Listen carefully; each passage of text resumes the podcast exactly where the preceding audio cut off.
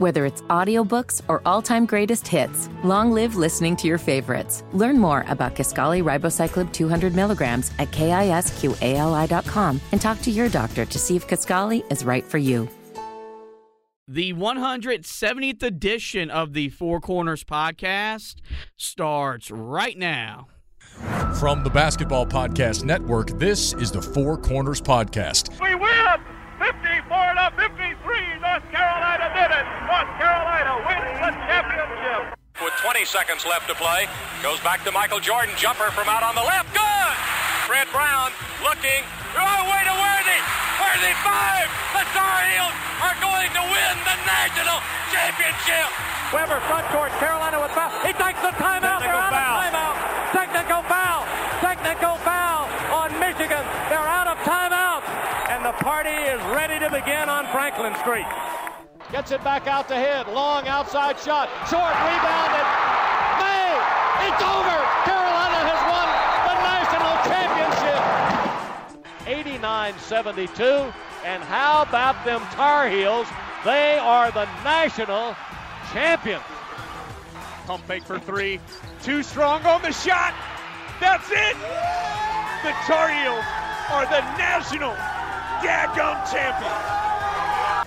Love guarded by Keels. Gets a screen. Pulls up for three. Got it. Caleb from straight away. Here are your hosts, Josh Marlowe and Anthony Pagnotta.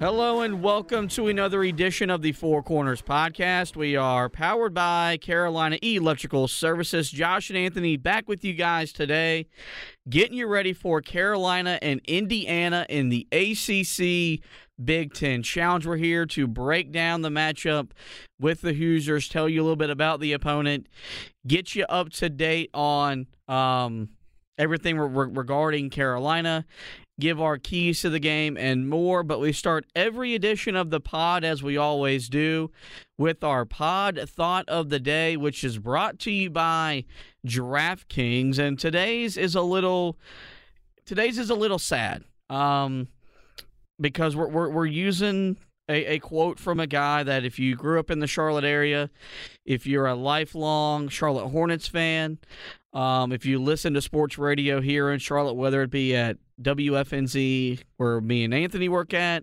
or when he was on the air at 7:30 of the game at ESPN Charlotte, uh, Jerry V was a Charlotte sports radio institution. Is a big reason why sports radio is even the thing that it is here in the local area. And uh, on Sunday morning, he he passed away after a 25 year battle with a a heart condition that um, you know, at, some point he knew his heart was going to give out, and on Sunday, it finally did. And Jerry V was a guy that loved basketball as much as anybody. Um, really in this area. He he coached it, he broadcasted it, he talked about it in a way that was unique and insightful. Some of the verbiage that I use is a direct reflection of the way he talked about the game, the way he broke down the game. And one of his favorite quotes that he would always say and, and, and post on social media was love the game and it will love you back. And uh, it really applies right now to where this team is. Because this team, after back to back losses in the Phil Knight Invitational, um, they're sitting here at 5 and 2, and they clearly haven't met the expectation on the court so far this season. And a big reason why is they're not playing with any love or joy. It looks like they're doing chores out there. It looks it looks like it's a chore to go out there and rebound or a chore to execute their half court offense or to close out on a three point shooter. All the little things that this team did without question in March of last year and what they told us they were going to do from the word go this year. And for some reason, um, that promise hasn't been delivered upon. It's not time to panic per se because we did that last year and we, we saw how last year ended up. But I, I do think that one of the things this team could benefit from is is is love is is re-falling in love with the game, re-falling in love with the purpose, which is to win a national championship. And I think if they if they do that and they apply that to their practice and and, and their preparation, it'll translate onto the court, and we'll see a much more better, more fluid brand of Carolina basketball. Yeah, no, I definitely think that that's something that they have to get back to doing. I mentioned that to you in the pregame that I thought that this was a team that did not look like they were excited to play the other day. And I mean, look, I, I, I could not believe, by the way, that was the emptiest gym I have ever seen for a Tar Heel basketball game in my life.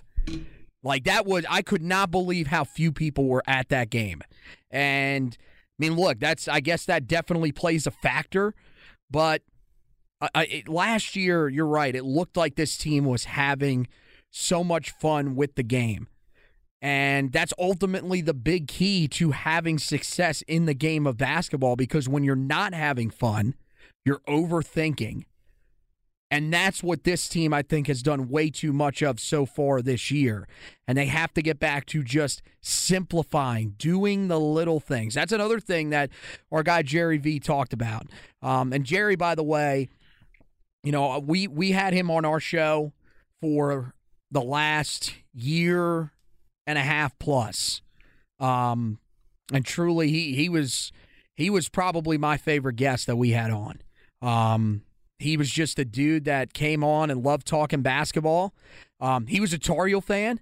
He would talk to me about the Tar Heels all the time. Last year, even the year before, um, before he would go on the air, because he knew what his purpose was. There was to come on and talk about the Hornets.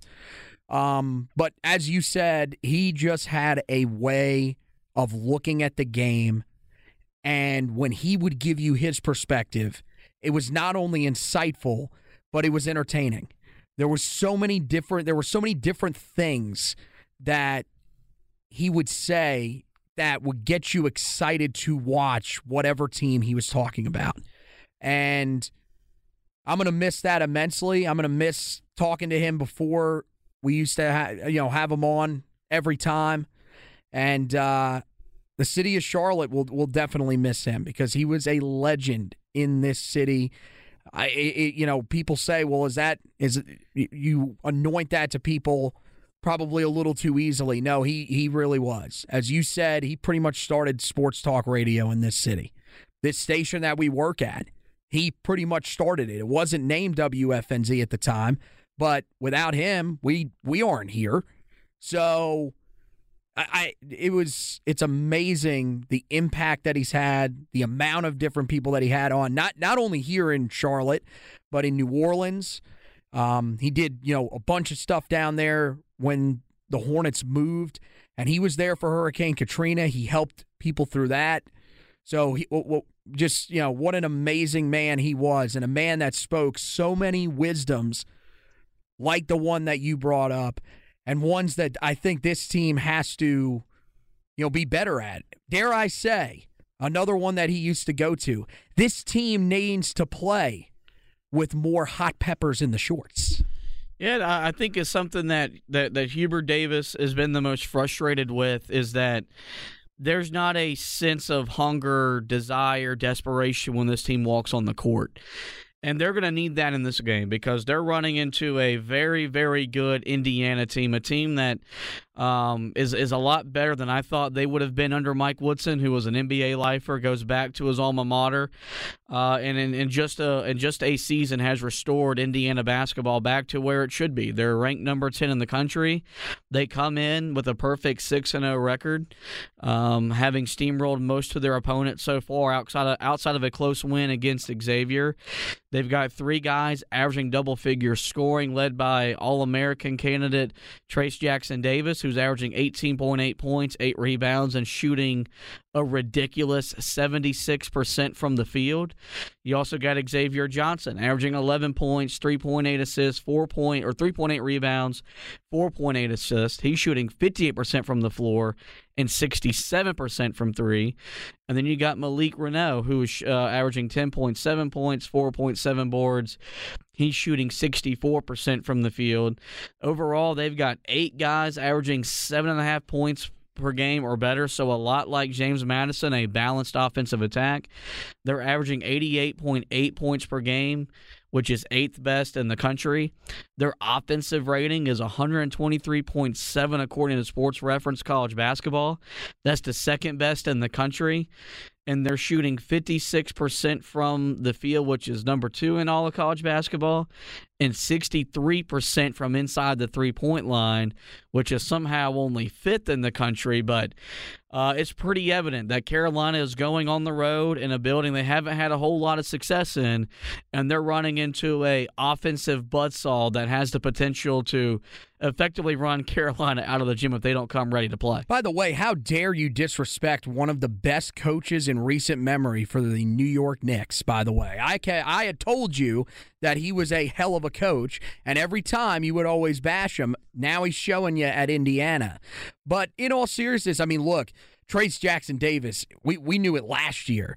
This dude can play, and when he came back we knew that they were set up to be a really good team. The thing that's scary about them, as you mentioned, they got three guys that are averaging double figure scoring, but their scoring is spread out very well throughout their roster. There are a lot of different guys that can hurt you. And that's the thing that Carolina, I think, has to be aware of in this game. You can't just count on Leaky Black to take one guy out of the game and live with whatever anybody else does. The this is a team that is balanced, very similar to the team you just played. So you're going to have to be prepared to try to take away everything. And yeah, they're they're a heck of an offensive team. And this is a team right now on the defensive end of the floor that isn't horrible, but they're coming off of three games in a row where they really didn't play all that well. They've got to stay in front of the basketball in this game. Because if you allow Indiana to just blow by you, it's going to be a long, long night in Bloomington, a place that, as you mentioned, you have really struggled historically in. Luckily, won't have to go there much moving forward unless you're scheduling this one separately with the ACC Big Ten Challenge being eliminated. But this is this is an extremely tough game for Carolina, no doubt about it. And Carolina comes in with a five and two record. They fell from number one in the AP poll all the way down to number eighteen. That 17 positional drop in the poll is the largest drop in the history of the AP poll, which has been around since the 1940s for um, college basketball. And here are the numbers with Carolina, Indiana. Uh, it's one of the few programs the Tar Heels have a losing record against all time. They're just six and nine, which isn't nice against the Hoosiers. The third most games against the, an opponent which UNC does not have a winning record against. They are two and four on the road, including two and two in Assembly Hall. The last time these two teams met was in the ACC Big Ten Challenge in Bloomington, which Indiana won 76 to 67 in a game that wasn't as close as that final score indicated. Of course, that team would go on and win the national title. Uh, this is the fourth of the last five times these two teams have met in Bloomington. The other, the only other non uh, game that was played in Assembly Hall was that 2016 East uh, East Regional Sweet 16 game, which Carolina won on their way to the Final Four. Against Indiana in the ACC Big Ten Challenge, Carolina is one and three. They did win in Assembly Hall in 2004 and 2005, a year they would go on to win the national title, but lost at home in 2001, and they lost on the road in 2012 and 2016.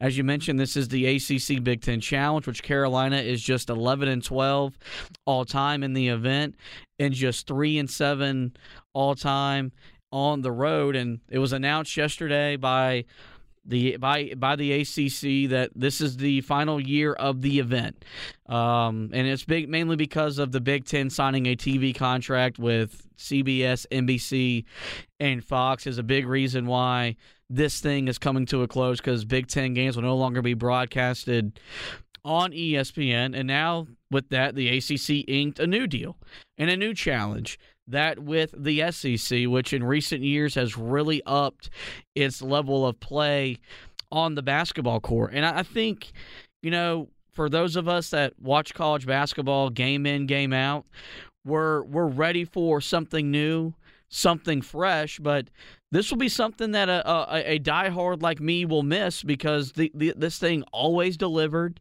You always got great big time matchups, and even though the SEC has has has improved as a basketball conference, there's just you know, there's no guarantee it'll deliver the same drama. Although this does guarantee that more often than not, Carolina and Kentucky will play, which is also good for the sport of college basketball. Well, well, here's the thing. It, it, yeah, it pretty much guarantees that every other year Carolina is going to play Kentucky because it's going to be a rotation between Carolina and Duke, whoever plays Kentucky, and then for Car- for for Carolina, I would probably expect Tennessee to be the other team. They Them will or prob- Arkansas. They will probably play nobody else. Yeah, Arkansas. Yep. It, it, with the way that they were recruiting, you would expect they could stay up there. Maybe an occasional Alabama, if Nate Oats remains there and keeps doing the things that he's doing. Other than that, that and that's the thing. I, I mean, look. Either way, Carolina was going to probably continue to play the same teams. They've done it in the ACC Big Ten Challenge. It seems like they have played either Michigan, Michigan State, Indiana, or Iowa when they were good. Other than that, I mean, who else has Carolina played? They may have had Illinois in there at one point, but it's it's it's rare that they mix it up. So that it's probably going to be much of the same when it comes to the ACC SEC challenge. I can't wait till the year where they mistakenly schedule Carolina against Kentucky twice not realizing it with the CBS Sports Classic. I would imagine at some point that will happen. They will try to double them up, something like that. Um, because I mean, in terms of TV revenue, that's the thing. That's the thing about the SEC that I think you would probably be more concerned about when it comes to this challenge. The SEC. I mean, how deep is the SEC in terms of really good teams? I think right now they've got four. Um, you know, Florida's been one of those teams that's kind of ebbed and flowed. Other than that, I, I don't really think there's anybody else where the Big Ten had some pretty solid depth to it, um, especially in recent years. So we'll, we'll we'll see how it works out.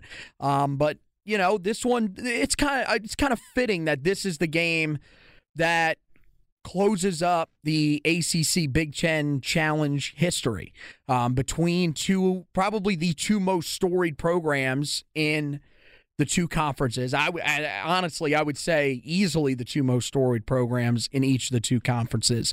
Um, it's just you know it's coming on a year where Indiana right now in a rhythm, but part of that is because they haven't really played anybody great. You mentioned it. The one team that they did play that's probably a tournament team is Xavier. Um, they did beat them, so that they deserve credit for that. But outside of that, they haven't really played anybody of significance. So Carolina's got a tough test on their hands to close out the ACC uh, Big Ten Challenge. Yep, and they're going to need to play arguably their best game of the season so far to come out of Assembly Hall with the W. Carolina right now has four players averaging double figure scoring, led by Caleb Love at an even 20 points per game, 4.9 boards, 3.4 assists, but doing so on just 42% shooting from the field, 25% shooting from behind the three point line. Armando Bacot is second on the team with 16.7 points per, with 11.3 rebounds. He's shooting 57%. RJ Davis is third on the team in scoring at 15.7 points, 4.9 rebounds, 3.1 assists. He's shooting 39% from the field and just 28% from behind the arc. And then Northwestern transfer Pete Nance is fourth on the team in scoring with 11.9 points, five rebounds. He's shooting 53% from the field and 42% from three. Uh, some numbers where Carolina is pretty high nationally is just right now the free throws. They're eighth in made free throws per game at 19.7, and they're 10th in free throws attempted 26.3. And, uh, um, you know, uh, another thing that they do have going for them in this game is they do expect to have Armando Bacot and Leaky Black available. Both guys, uh, they, they they did get banged up in the loss on Sunday against Alabama. Um, and it was really evident with Armando Bacot where he just took himself out of the game. Um, Leaky Black also took him had to be removed from the court, but was able to return, and a lot of that was because of the adrenaline that was flowing through his body. Didn't yep. know what he was feeling. Where with Armando, it was it was significant. Um, you know, we saw this happen with him last year against Kansas in the final, but in a national title game, you're not coming off the court. In a game like this, it was smarter for him to not be on the court and play the game for and play for the long haul But you know, it, it, it does feel like Carolina has dodged a bullet with those two guys because right now it's very well known they lack depth through up and down this roster. So that will be a boost for a team that is going to go on the road in a hostile environment looking for some answers to some questions that exist. And when we come back, uh, we'll, we'll try to give our keys to the game and try to find some answers for Carolina. But first, we're going to get you this week's ad from DraftKings right here on the.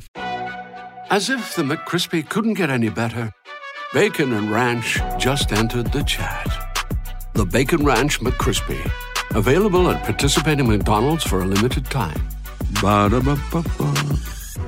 Four Corners podcast. The back NBA right after season is heating up, and there are still so many games coming up. Like if you're a local fan of the Charlotte Hornets, the 76ers are in town, the Minnesota Timberwolves are in town. Or if you're a Knick fan like me, there's a lot of games coming up as we get ready or as we continue to make our way through the NBA season where you can make plenty bets on the association. When I'm looking to get in on the action, I bet with DraftKings Sportsbook, an official sports betting partner of the NBA. New customers can bet just $5 pregame money lines on any NBA team to win their game and get $150 in free bets if they do. Check this out, guys. Right now, everyone can earn up to a 100% boost with DraftKings stepped up same game parlays.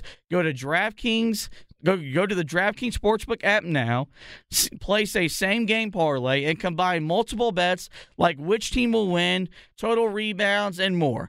The more you, the more you add, the bigger the boost, the bigger your shot to win. So whether you're betting on just a straight up win, or how many you know threes Steph Curry is going to have, or how many rebound uh, rebounds Joel Embiid is going to have, you can place all those bets and parlays at DraftKings Sportsbook. Download the DraftKings Sportsbook app now. Use the promo code TBPN. Place a five dollar pregame money line bet on any on, on any NBA team to win their game and get a one hundred and fifty dollars in free bets if they do. That's promo code TBPN. Only at DraftKings Sportsbook. Minimum age and eligibility restrictions do apply. See show notes for details. Really hope you guys are taking great advantage of the offers I've been giving you on the Four Corners podcast. Same for Anthony over there on the Heel Tough Blog podcast. Uh, we we have three keys that we're going to get to, but I only wrote down one because only one really matters. Oh, and and the first one is this: the, the, they've got to defend, and that's something that they. I, I thought I thought it was going to be rebounding. no, that's going to be the third key. Oh, okay. Um, if this team doesn't defend, they're going to get blown out. And, and I, I don't like being, you know, a Debbie Downer, a negative Nancy. no, you would never. This Indiana team, the, the reason why they've excelled so much is because Mike Woodson has brought his NBA principles to the college game, and it has blended and meshed with that talent, and that's why their offense is at a complete and utter different level. And I, I, I saw some of their, their their game against Xavier. They're going to run some stuff that Carolina is going to have a hard time defending. Same thing that Portland did. And the thing about Indiana is, you know, they haven't played since the day before, or no, the Saturday after Thanksgiving. So they'll have almost five days to prepare for this game. That means they have a lot of time to go through that film that Carolina put on the court in Portland. And a lot of it wasn't very good. You look at the Portland game and you look at that Iowa State game, those two teams screened them to death. And they overwhelmed them on that end of the court with their screen action. A lot of what the NBA does, even though it's an isolation league, there's a lot of pick and rolls, and they do a lot of screening to isolate their guys on the court in their spots. You can expect a lot of that in this game. I thought the one thing Carolina did really well in the four overtimes against Alabama was I thought they defended the ball really good. Considering that half the team was playing with four fouls, mm-hmm. to not foul out, I thought was pretty significant. That they play, they showed, a, they displayed a level of toughness that they could get in a stance, guard their man, and not foul. This is going to be a, a challenge because there's eight different guys that can put the ball in the basket, so they're going to come at you in waves. And we've seen Carolina at times come out lackadaisical defensively. They're not closing out, they're not running back, they're not communicating, they're not switching properly, they're doubling when they shouldn't. If all those things kind of snowball into one thing into another, not going to be a very fun podcast when we come back to recap th- this game because this this this Indiana offense displays a level of firepower Carolina hasn't seen so far this season and probably won't see the rest of the way moving forward. Well, if that if that recipe that you just laid out actually happens, this game will be over by the under 12 timeout. I, I, I have no doubt in my mind that it will be. Because and and one of the biggest things you talked about they they struggle early on. I mean, yeah, to a certain extent they do. I mean, we've seen it. You know, Portland shot extremely well from beyond the arc in the first half. James Madison did as well uh, earlier in the season. This team, the biggest area that they have to show up defensively, the start of that second half, you got to come out playing with some intensity. Because I've thought coming out of halftime defensively, this team has been downright pathetic at times where they cannot get I mean look they're getting stops but you're not you're, you're then allowing an offensive rebound. There's times where you are just letting guys drive right by you. Carolina's got to prevent that from happening in this game.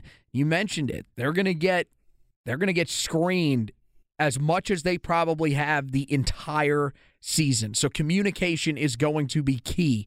That has not been a strong suit for this team early on. I, I mentioned it. I thought, you know, before the other day, one of the biggest issues that Carolina had was that they would not switch on screens. They were trying to get Leaky Black to stay on the same guy that he was supposed to be on, um, no matter what. He would go, and and that would usually result in him going under a lot of screens, creating space. Carolina's got to be able to communicate as well as they have the entire season in this game and take away what Indiana does best. But to me, when it when it comes to the way that they defend, it, it, it all starts with stopping the ball. If they allow them to drive the lane in this game, then Carolina does not have much of a chance to slow them down offensively. And look, there were times late last year where you would say, okay, well, Carolina can probably match them on the other end. If this is just that efficient of an offense, we may have to live with what you know what they do on the defensive end. Carolina needs to bring the best effort that they've brought all season on the defensive end because right now, what we're seeing on the offensive end, you could say whatever you want about what the team was doing in overtime the other day. One of the biggest things, I, I said it when we were recapping the game that night. I think one of the most frustrating things about this team that we've seen so far this year is there is never a time where this team can seem to string together three, four, five straight good possessions that result in baskets. It is always either one one basket, then when they come back down, turnover, bad shot, some something goes amiss, whatever or may they they may get to two. Carolina's got to be able to defend on the other end to counteract the fact that they just don't have the ability to take over a game offensively right now. Yeah, and and and that's where we go for the second key. Carolina's half court offense has got to start figuring out who they are and their identity. And a lot of it is is, is a combination of poor shot selection. Um, that's something that Caleb Love continues to struggle with. RJ Davis's shots, you know, his percentages aren't pretty 39% and 28% from three. I like the looks he's getting, though. Um, I, I, haven't been as frustrated with the shots he has taken as I've been frustrated with the shots Caleb has taken. And I know many people were mad he shot the ball 36 times the other day, but a lot of it was out of his control because Armando Bacot and Pete Nance are just so indecisive. They're so the, they, they've, they've been soft with the ball. They've been turnover prone at times to where Hubert Davis would, would, would much rather put the ball in his guard's hands and let them figure it out. I think the biggest reason why this offense is struggling in the half court is because I think Pete Nance wants to be a perimeter player, and that's not who he is. And I know it's not sexy to play three around two, and I know it's not sexy to throw the ball into the post, but that's when he's at his best. Now they've got to do a much. They got to find a way to have them both on the block and space the floor. That's the biggest reason why Hubert Davis brought in this this new offense was to open up the court for his guards to drive and get to the rim. But I think a lot of it is just from the fact that he's not comfortable. And in basketball, when one guy's disconnected, everybody's disconnected. And they've got to find a way to get him connected and in rhythm and in a flow because Leaky Black's been the best, most reliable offensive player.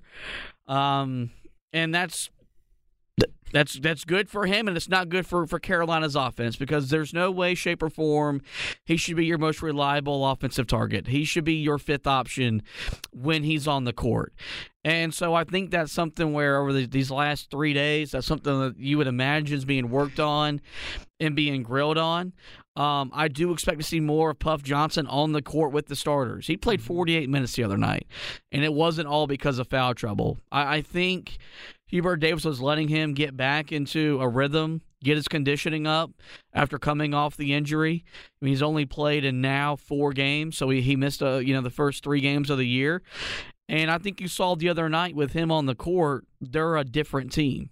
Um, the issue is that they are somewhat limited on offense because he's not an offensive threat like Leaky. You're not running offense for Puff, but he's a guy that'll go get an offensive rebound, and he's another ball handler, and he's a guy that can do a lot of things in a lot of different ways for you on offense. But they've got, they're not going to solve all their issues in this game. But if they come out and they look as abysmal as they looked in Portland in the half court, it's going to be really, really hard to envision this team winning. And it's not just the guards; it's a one through five where they've got to they've they've got to start coming together. And until that happens, this offense will continue to be the inefficient clog it's been to start the year. Well, certain guys have to get looks. I mean, can we get Puff Johnson the ball at some point here? I'm not saying you have to run your offense through him, but the fact that he never touched the ball a single time on the on your end of the floor in a, in the overtime periods is mind blowing. I, I mean, I just I could not believe the fact uh, you are literally taking a, a guy out of the game, playing five against four. That makes no sense. And to be honest with you, how many touches did Leaky have outside of the one shot that he knocked down? Like the the offense, the offensive sets did not make any sense in the overtime. And to be to be honest with you, it wasn't even just the overtime. That second half was maddening watching this team play. It was high ball screen and just uh, uh, one one thing that made absolutely no sense. This was pointed out by one of the guys here at the station when I was talking about the game with him. You get the high ball screen, and it would seem like Caleb would almost wait until the defender would come to him to decide what he was going to do. That I mean, just go either go to the basket or create enough space and take a shot. That's the most frustrating thing. He took way too many first way too many floaters from the foul line. Dude, they weren't going. You got to find something else to do with the basketball. Take it to the rim. We have seen that's where this team has been most successful the entire season when they've gone to the basket. And they haven't done it. The other thing, though, is you, you're right. The big men have not done enough to earn the trust yet. But here's the thing you got to learn to. I mean, I mean, at this point, you have to trust Armando, and Armando has to be able to run the screen and roll like he did last year. It just it has to be there, or I mean, I, it's it's hard to say you can't have them on the floor because you've got to have your big men involved in some way. Right now, the offense that this team is running is not working. This is not a team. They are first. They are not in a rhythm from behind the arc to be able to shoot as as much from back there as they have over the last two games. And I, I, I think it, it's just as simple as find a way to get easy baskets. Do the things that you were doing a year ago. Because this offense that they're running right now is nowhere near what we saw last season. It's ex- and it's extremely noticeable. You need guys that are less selfish. And the other thing is can we see guys have to move without the basketball? Way too much in that last uh, in in overtime. You saw guys standing around the entire possession on the offensive end of the floor. You have to move without the basketball if you want to get the basketball to create action for the guy that is handling the ball. You have in order to do any of that, you have to be moving without the basketball. And this team, this offense is as stagnant of a Carolina offense as I can remember in a long, long time. The last key for Carolina to win the game is they they've got to control the backboard. They they come in they averaging forty point four uh, rebounds per game. Indiana 38.3. And, and the reason why this is a key is because when Roy Williams' teams of the past were having their offensive issues in November, and that was very frequent, even for teams that would go on and play really good offense in February and March. The best way they combated that was they just they were just relentless on the offensive glass and created so many second looks that you know they they were just generating points in in that department. And I feel like if Carolina can start doing that and start getting points in the quote unquote special teams area where you're getting points off the fast break, you're getting points off of turnovers, you're getting second chance points, it'll breathe life and energy into the offense. But you know, if if if you control the boards, you can control the pace. And there aren't many times I go into a game saying I'm scared to run with an opponent, and I don't think Carolina should not try to run with an opponent.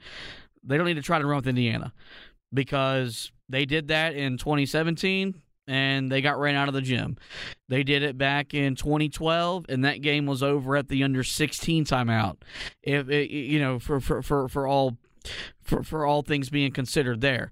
So I feel like Carolina's got to be dominant in this department. They've got to be relentless. Armando Bacot has come to into his own as a rebounder, 11.3 per game. The guards are doing their job. At some point, Pete Nance has got to be the rebounder in the Big Ten in the ACC. He's got to put up that type of production, have that same type of energy, effort, and toughness to go get the ball. Same, and and then for Carolina's guys off the bench, that's probably the reason why Puff is the guy that will come off the bench first if he doesn't start, is because he's such a great rebounder. But if Styles, Dunn, Trimble, if those guys want to play more, that's an area in the game that that, that they could contribute. I, I felt like going into you know the the game the game in Portland against Alabama if Carolina won the rebounding margin they'd win the game. They lost it by 4. They lost the game as a result of it. I feel like in this game Carolina's got to win the rebounding margin and if they do, they give themselves a much a much better chance to leave Assembly Hall with a W. Well, this is why it's so big that you got Armando and Leaky in this game. Those are your two leading rebounders. And it's by a significant margin. So Carolina really needed those guys to play. Look at the two games that Carolina has probably played the best this season offensively. It was against James Madison, their best rebounding game of the season, and it was against Portland. That they they rebounded very well in both of those games. They created some of those quick opportunities down the floor. And I get what you're saying running with with Indiana is dangerous, but you need to. I, I think you need to do it to a certain extent. You have to pick your moments though, and but in order to do that, you have to rebound the ball well on the defensive end of the floor, and it's got to be for forty minutes or however the hell long this game goes, because to me, I, I I've I've said it. I said it earlier. This team coming out of the locker room after halftime, especially the first four minutes of the half, they have just been out hustled. And in a, in a lot of the in a lot of those games, it has set the tone for the opponent to be able to storm back in the second half and either pull away or keep themselves around in games. That's pretty much what we've seen from a lot of teams. It's kept them around. When Carolina could have come out, if they get defensive rebounds, they probably have a decent cushion, and it probably results in them winning the game. So Rebounding is the key to everything with this team. It is more it, it, more evident than ever with this year's team. If this team does not rebound, and it's on both ends of the floor, but especially on the defensive end, if they do not rebound, it is as simple as they as that. They will not win this game. They have to come out and play one of their best games on the glass. You need to see some guys that are dominant. The thing that's scary is we don't know how what what is Armando Bacot going to be. I there's no chance that he's 100%. So are we going to see an Armando that can give you 12 14 boards even? Maybe not be as dominant as we saw against James Madison, but give you a decent amount of rebounds? Or is this going to have to be another one of these games where the guards step up, where Leaky steps up, where Pete Nance takes a step forward, and where some of these guys off the bench, primarily Puff, also are able to chip in. Either way, Carolina has to find a way to. I don't even think I, I don't think it's just win the rebounding battle. I feel like they have to have a pretty decisive margin on the glass, probably plus seven or better to win this game. They enter the game with just a 19.7% chance to win. They will go to Assembly Hall, five point underdogs. And I think Indiana's going to win the game. Um, and th- this was a lot of it is just to do when you look at the history of Carolina in that building, doesn't go very well. But it's also just very evident that right now, Carolina is working through some things. They're not the team that I think we thought they were going to be to start the season, and it'll ultimately be okay if they round into form come February, March, into April when the season really matters. A lot of it is the opponent. Indiana's really good. Um, and this would, you know, not that any loss is really is, is a good loss, but if, if they lose, they'll lose because they lost to a really good basketball team. And that's what Indiana is. I think Carolina will compete because they competed, I thought, really hard against Alabama. They competed against Iowa State. I just I just think right now with the offensive woes and the inconsistency in rebounding at times doesn't favor very well, and I do think the Tar Heels will drop a third straight game on Wednesday night. Unfortunately, I'm with you. Uh, th- this is a place that even Carolina's best teams have struggled to go in and win in because it's it's just that daunting of a task. And now, especially with the way that this team is playing, you mentioned it. They competed against Iowa State. They competed against Alabama. Well, Indiana's better than both of those teams. So, I think it will be a close game. I think it'll be very similar to the games that we've watched here uh, you know, in the last few days. I think Carolina will fight all the way to the end, but I think when it comes winning time, there will just be too many mistakes. I- am concerned that the offense is going to bog down again, and I-, I think that Indiana will have just enough. And one of the other things that concerns me and one of the reasons I can't pick Carolina, if there was more consistent scoring off the bench, I would feel more confident in this team. This team does not have bench scoring right now. They've got Puff Johnson, and at this point, I mean, he's pretty much almost a hybrid starter. They need other people to emerge off the bench because right now, in terms of how deep they go offensively, it's six guys. Even on the defensive end of the floor, you probably feel confident as we've seen Hubert Davis, you know, do so far this year. He plays about 7 or 8 guys in a game. Carolina does not have the depth, I think, to keep up in this game with a team as you mentioned that has 8 guys that can score the ball on the offensive end of the floor. I think Carolina falls just short. Well, no matter what happens, we'll have you covered on HeelToughBlog.com where you can go back and check out all the coverage from the Phil Knight Invitational. Every game was previewed, every game was recapped, and I'll be doing the same for the Indiana game. There'll be a preview posted and a recap posted the same night of the game as Carolina's basketball season marches on. As for the football side of things, go back check out Carolina's or check out our coverage from Carolina's disappointing defeat to NC State to close out the regular season. But we've now turned our attention to Saturday's ACC title game. Mack Brown updated the status of some key defensive players for Saturday's game. There's an article up about that as well. And, sh- and later on in the week, Anthony will be getting you ready for the contest with the Tigers. As for the podcast, you guys know where to find us. We're on every major podcasting platform. Just simply search the Four Corners podcast and we will pop up. We encourage you guys to rate and review the podcast, but most importantly, we want you to hit that subscribe button. Um, that way, you don't miss any editions of the show throughout the duration of the college basketball season. Well, with that, is going to wrap up this edition of the podcast. Want to thank Anthony for hosting with me. Want to thank you guys for listening. And as always, go Tar Heels.